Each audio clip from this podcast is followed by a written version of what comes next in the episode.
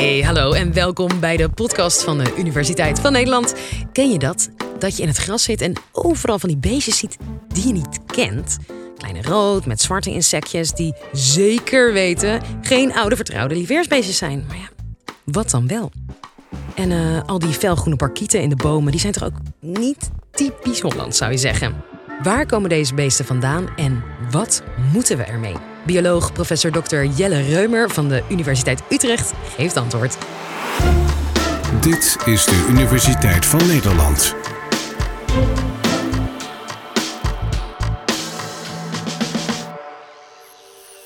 Tropische beesten en andere beesten en planten die naar, eh, die naar Nederland komen.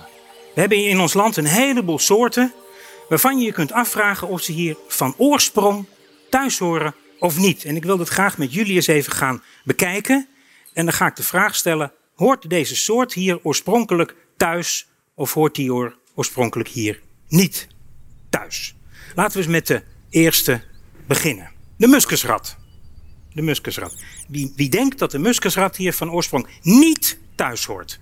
De muskusrat, dames en heren, hoort hier van oorsprong niet thuis. Zal ik zo uitleggen. De volgende is de hamster, oftewel de korenwolf. Wie denkt dat hij hier van oorsprong niet thuis hoort? De korenwolf hoort hier van oorsprong niet thuis. Volgende. De kalmoes. Dat is een moerasplant waar de Friezen hun Berenburg mee kruiden. Nee, hij hoort hier van oorsprong niet thuis. Kalmoes is een kruid, een krachtig aromatisch plantje wat in de middeleeuwen door monniken is meegenomen uit, uh, uit oostelijke streken, Midden-Oosten of die, die, die, kant uit Perzië misschien, en is aangeplant in hun kruidentuintjes in de kloosters. Hoort hier van oorsprong niet thuis. De volgende, dat is het roodborstje. Wie denkt dat het roodborstje hier van oorsprong niet thuis hoort? Die hoort hier van oorsprong wel thuis. En dan krijgen we de volgende, dat is de zeehond. Wie denkt dat de zeehond hier van oorsprong niet thuis hoort? Je hoort hier wel thuis. Het is toch lastig, hè, zo'n quiz? ja, uh, dan heb ik er nog twee. Het volgende is het konijn. Ook lief ook. Wie, de wie denkt dat het konijn hier van oorsprong niet thuis hoort? Het konijn is in de middeleeuwen uit Spanje deze kant uitgekomen hoort van oorsprong niet in Nederland thuis.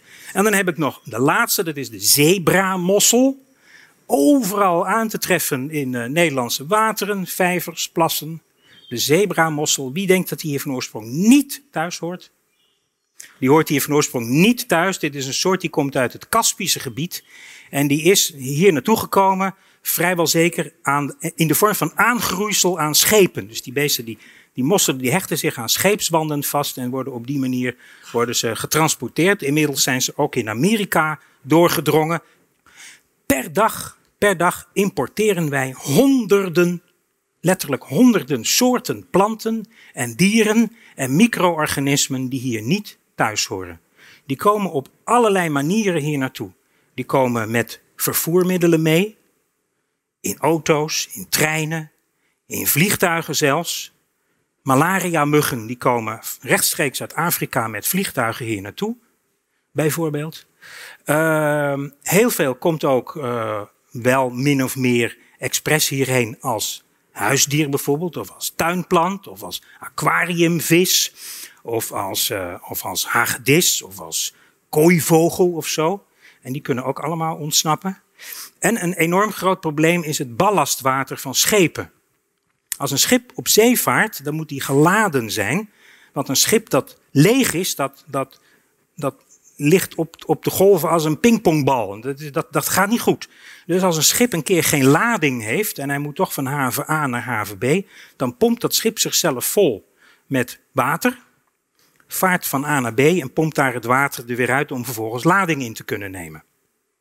Dat ballastwater, daar zitten honderden, letterlijk honderden verschillende soorten organismen in. In de vorm van mossellarfjes of kreeftenlarfjes, maar ook virussen en bacteriën en van alles en nog wat. En op die manier komen er heel veel soorten op andere plekken in de wereld terecht. Ongeveer 10% van de soorten die ergens terechtkomen, die kunnen zich daar ook blijvend vestigen. Heel veel die houden het niet vol, want het is er te koud of te droog of te nat of te warm of wat dan ook. Maar ongeveer 10% van de soorten die kan zich blijvend ergens vestigen. En weer ongeveer 10% daarvan, dus 1% van het totaal, maar er zit een grote marge in die getallen. Dus ongeveer 10% van die 10%, nadat hij zich gevestigd heeft, kan uitgroeien tot een plaagdier, tot een pest, tot een invasieve exoot, zoals het ook wel wordt genoemd. En het woord exoot betekent niet per se dat hij uit exotische oorden komt. Want ik zei al bij het konijn, dat kan ook gewoon uit Spanje komen. Dat is niet echt exotisch. Maar we noemen dit soort dingen een exoot. Een invasieve exoot. Dus ongeveer 1% van die soorten, dat, uh, dat gaat mis. En dan krijg je dus een, een plaag. Bijvoorbeeld de Japanse duizendknoop. Dat is een hele mooie plant. Een prachtige plant. Die van nature het woord Japanse duizendknoop zegt het al, thuis hoort in Japan. En daar groeit in, uh, in verstoorde habitats, dus waar iets mee aan de hand is. Bijvoorbeeld vulkaanhellingen. Zo'n vulkaan laat wel eens een wind en dan dwarrelt er weer wat as neer. Uh, en rivier- of beekbeddingen, waar altijd weer zand en grind verplaatst wordt. Dat zijn de habitats waar die Japanse duizendknoop zich, zich thuis voelt. Verstoorde habitats. Een prachtige plant. Hij is in het midden van de uh, 19e eeuw naar Europa gehaald door, uh, door de hortulanus in, uh, van de botanische tuin in Leiden, omdat hij zo'n prachtige plant, een sierplant, een ornamental, zoals de Engelsen dat zo mooi zeggen. En die groeide daar uitstekend en de collega's hortulani van andere botanische tuinen, die waren heel jaloers op die meneer uit Leiden van, mogen wij ook een stekje? Nou, dat was goed. Dus de stekjes en nou, dus vervolgens ook andere botanische tuinen, waaronder Kew Gardens in Engeland. En uh, die dingen die groeien en groeien en dan, ja, dan wordt het te veel en dan spit je weer wat weg en dan, dan pleur je dat over de schutting en daar groeien ze verder. En inmiddels is dit een plant die je overal in Europa tegenkomt, bij voorkeur in verstoorde habitats, verstoorde grond. En we hebben overal verstoorde grond. Niet alleen natuurlijke rivier- en beekbeddingen, maar denk eens aan spoortaluds of snelwegbermen. Typische verstoorde gebieden zijn dat. En daar groeien deze dingen. Overal waar je in Europa komt, en of je nou naar Duitsland rijdt, of naar Frankrijk, of naar, naar Tsjechië, of naar Italië, kom je die Japanse duizendknoop tegen. In Engeland is het inmiddels een, uh, een overtreding als je hem verspreidt. Je mag hem nog wel hebben, maar je mag hem niet verspreiden. Dus als je een stekje aan iemand geeft, dan kun je een bekeuring krijgen. Echt een groot probleem, dit, uh, dit ding. De muskusrat, die, uh, die zagen we net al voorbij zwemmen. En als het goed is, uh, komt hij nog een keer voorbij zwemmen. de muskusrat is oorspronkelijk uit Noord-Amerika afkomstig. En is hier een, geïmporteerd in Europa als pelsdier. Hier werden zo'n zo, zo, zo 100, 150 jaar geleden bontjassen van gemaakt. Dat was in die tijd in de mode, nu iets minder. En dan kun je ze natuurlijk door jagers in Amerika laten schieten en die huiden importeren.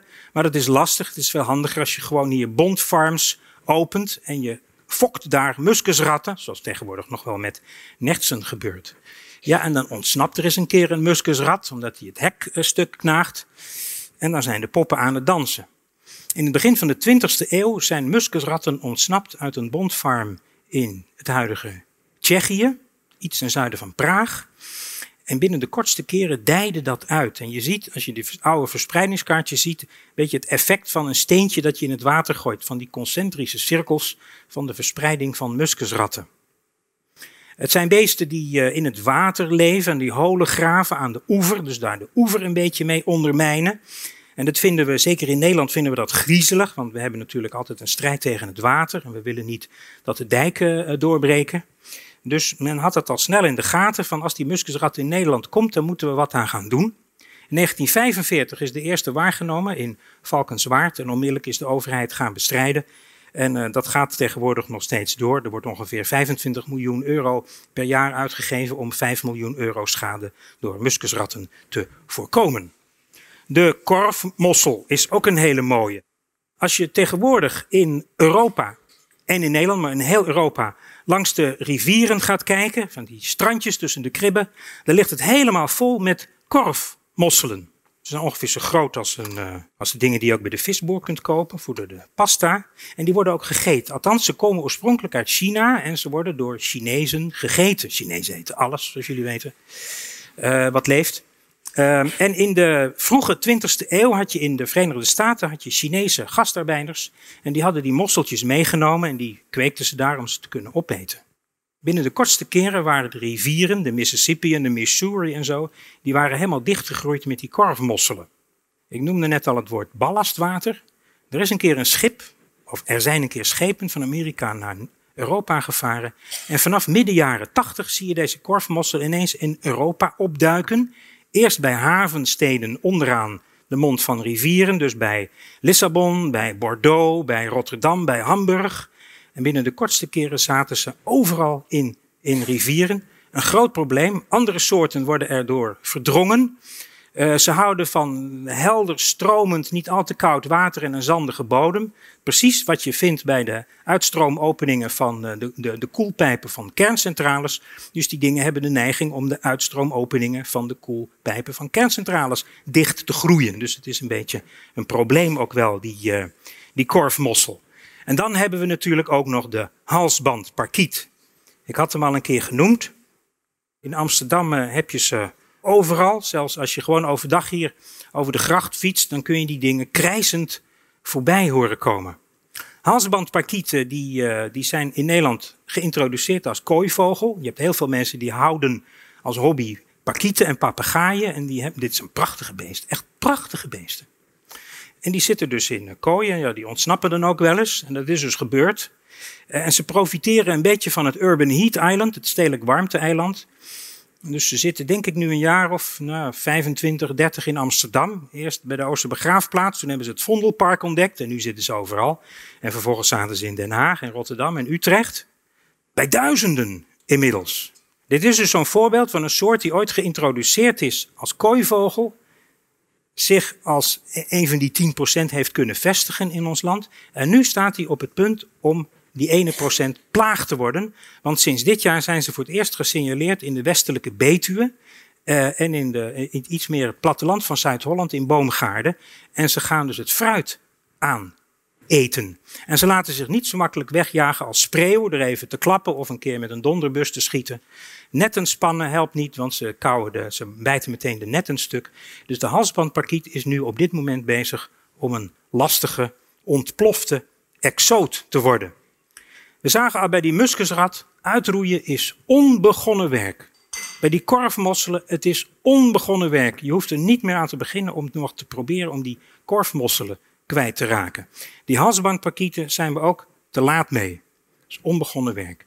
Dus die hasbandpakieten, die zullen we over 10 jaar, over 20 jaar, over 30 jaar nog steeds hier, uh, hier aantreffen. Is dat erg?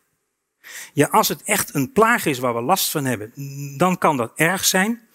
Maar die beesten, dat is natuurlijk geweldig, succesvol. Die ontdekken een milieu, die gaan daarin zitten en die vinden dat verder prima. De conclusie eigenlijk is dat we er maar aan moeten wennen aan dit soort exoten. Wegkrijgen doe je ze niet meer. Je kunt je eigenlijk maar het beste eraan aanpassen. Dat was Jelle Reumer. Ben benieuwd welke dieren de komende tijd nog meer hun weg vinden naar Nederland. Leuk dat je weer luisterde en misschien wist je het nog niet, maar we hebben meer dan 450 andere colleges voor je gemaakt. Dus als je even tijd hebt, check onze playlist. Tot de volgende!